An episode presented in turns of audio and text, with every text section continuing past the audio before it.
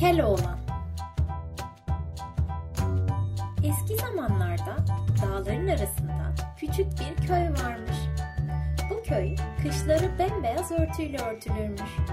Yazları ise güneş köy halkını sıcaklattığı için herkes köyün yakınındaki dereye akın edermiş. Sonbaharda turuncu ve kahverengi renkleri köye hakim olurken ilkbaharda dağ çiçeklerinin kokusu köye kadar inermiş. Bu köyde Keloğlan adında bir çocuk yaşarmış. Dağın yamacındaki küçük kulübede yaşayan Keloğlan'ın ve annesinin iki keçileri ve birkaç tavukları varmış. Annesi evlerinin yanındaki küçük bostanda akşama kadar çalışır, elde ettiği sebze ve meyvelerin bazısını evine saklar, bazısını pazarda satarak para kazanırmış. Keloğlan kışın ve sonbaharda okula giderken yazları ve ilkbaharda ise köyün koyun ve keçilerine çobanlık yaparmış. Saçları olmadığı için kafası güneşten yanmasın diye hep bir şapka takarmış. Ama Keloğlan'ın kötü bir huyu varmış. Dağlarda çobanlık yaparken canı çok sıkıldığı için köy halkının ona öğrettiği sadece kurt ya da tilki geldiğinde çalması gereken ıslığı çalarmış. Köy halkı telaşla koyunların otlandığı alana koşunca kurt gelmediğini görüp söylene söylene geri dönerlermiş. Başlarda çocukluğuna vermişler ama Keloğlan bu huyundan hiç vazgeçmemiş. Yine bir ilkbahar başlangıcıymış.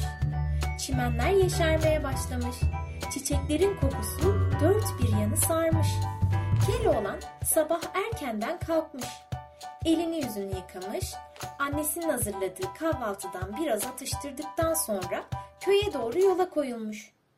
Horozların sesiyle keyifli bir türkü tutturmuş.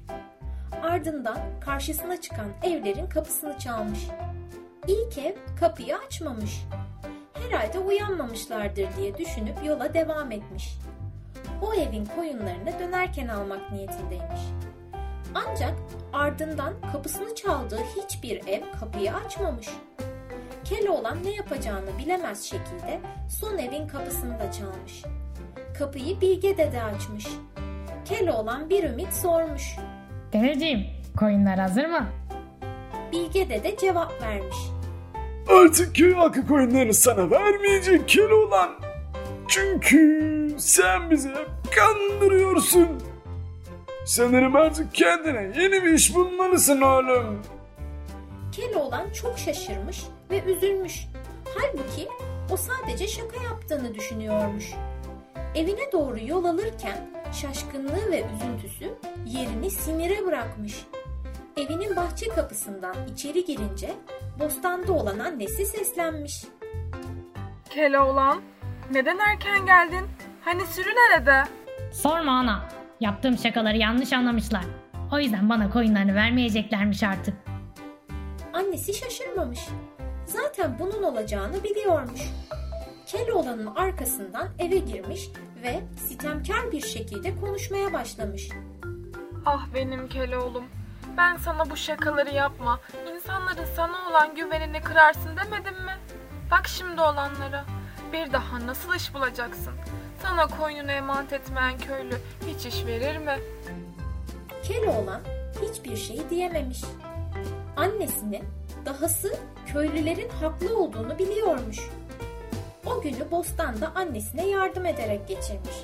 Ancak bostan çok küçük olduğu için annesinin yardıma ihtiyacı yokmuş. Günler günleri kovalamış. Keloğlan evde çok sıkılıyormuş. Koyunları, keçileri, annesine dağ çiçekleri toplamayı özlüyormuş. Uzunca bir süre kendiyle yalnız kalıp düşündükten sonra karar vermiş. Köy halkının güvenini tekrar kazanacakmış. Yarın sabah erkenden pazar yerine gitmiş. Köylülerin tezgahlarını kurmasına yardım etmiş. Köylüler başta yaramaz ve eşek şakaları yapmayı çok seven Keloğlan'ın bu tavırlarına şaşırsalar da yardım etmesine izin vermişler. Keloğlan gün boyunca insanlara ahırda, pazar yerinde, kümeste ve tarlalarda yardım etmiş. Birkaç ay böyle geçmiş. Artık yaz iyice gelmiş. Köylüler de Keloğlan'ın yardımlarına çok alışmışlar. Artık kim darda kalsa Keloğlan buraya bir el atıver oğlum diye seslenir olmuş. Bir akşam Keloğlan yorgun bir türkü tutturmuş, evine doğru gidiyormuş. O sırada komşunun kümesinin etrafında bir hareketlilik sezmiş. Sessizce yaklaşmaya başlamış. Bir de ne görsün? Uzun kuyruklu, turuncu bir tilki kümesin içine girmeye çalışıyormuş. Hemen tüm nefesiyle ıslık çalmış. Köylüler başına toplanmış hemen. Ev sahibi tilkiyi korkutunca tilki kaçmış. Keloğlan tam övgü beklerken sonradan gelen bazı köylülerden sesler yükselmiş. E hani tilki nerede? Keloğlan yine kandırdı bizi. Valla eski Keloğlan'ın çaldığını bilseydim gelmezdim. Oo Keloğlan. Görüyorsunuz ya böyle oyunlar hiç vazgeçmiyor ha. Çok üzülmüş duyduklarına. Onun gözlerinin dolduğunu gören ev sahibi sözü almış. Neden böyle önyargıyla yaklaşıyorsunuz? Keloğlan size aylardır her işinizde yardım etmiyor mu? İnsanlar geçmişte hata yapabilir ama önemli olan hatasını anlayıp düzeltmesidir. Keloğlan bunu başardı. Hem tilkiyi ben de gördüm. Siz gelmeden kaçtı. Bu sözler üzerine köylüler Keloğlan'dan özür dilemiş ve Keloğlan söz almış. Zamanında yaptıklarım için çok özür dilerim. Amacım sizi korkutmak ya da size yalan söylemek değildi. Ne olursa olsun yaptıklarım yanlıştı. Ama siz de görüyorsunuz ki kendimi düzelttim. İzin verirseniz sürüyü tekrar istiyorum. Birkaç fısıldaşmanın ardından herkes olumlu cevap vermiş ve evlerine dağılmışlar. Keloğlan'ın yorgun türküsü yerini neşeli bir türküye bırakmış. Eve koşarak gidip annesine mutlu haberi vermiş. Yarın sabah da tekrar sürüsünü alıp dağlara çıkmış. Kuzuların seslerini, rüzgarın uğultusunu dinlerken huzur bulmuş. Ağaç gölgeliğinde dinlenip çiçek kokularını içine çekerken kendi kendine bir daha asla eşek şakası yapmayacağına söz vermiş.